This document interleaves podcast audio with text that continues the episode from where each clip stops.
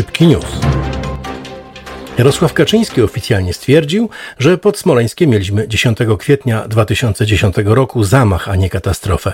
Powołał się przy tym na raport Komisji Macierewicza, kosztujący podatników, jak się okazało, wiele milionów złotych i od lat powtarzający te same bzdury o niezarejestrowanych przez aparaturę i załogę w kokpicie eksplozjach. Wszystko przez jedno nieopatrzne zdanie prezydenta Zelenskiego, że Rosjan stać na wszystko, nawet na zamach.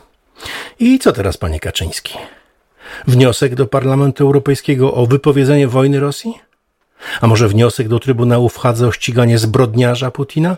No i w końcu wniosek do bratanicy Marty, by oddała niesłusznie otrzymane od ubezpieczycieli 3 miliony złotych.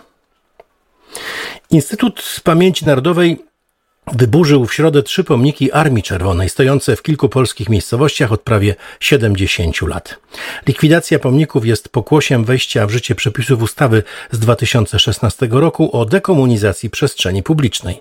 Rosjanie natychmiast zareagowali, podjeżdżając pod pomnik katyński ciężkim sprzętem i symulując próbę zniszczenia monumentu prowadzącego na cmentarz polskich oficerów zamordowanych przez NKWD w 1940 roku.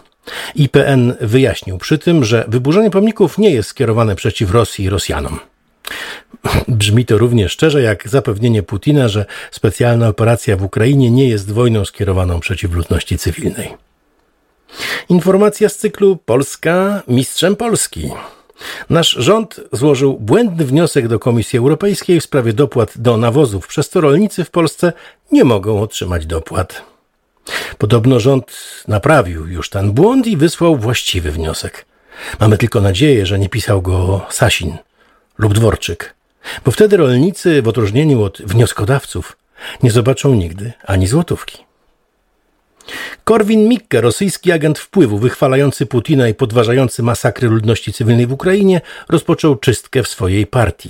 Wyrzuca posłów i innych prominentnych członków swojej kanapowej partyjki za niepłacenie składek, albo choćby za nazwanie Putina zbrodniarzem.